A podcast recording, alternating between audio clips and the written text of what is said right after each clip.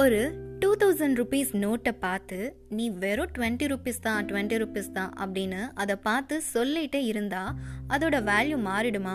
இல்லைல்ல அதோட வேல்யூ அப்படியே தாங்க இருக்கும். அதே மாதிரி தான் நம்மளை பார்த்து யார் என்ன வேணால் கமெண்ட் பண்ணட்டும். நம்மளோட ஒர்த் அப்படியே தாங்க இருக்க போகுது. Because only you know your worth அவங்களுக்கு தெரியலையா? அது அவங்களோட லாஸ் சிம்பிள்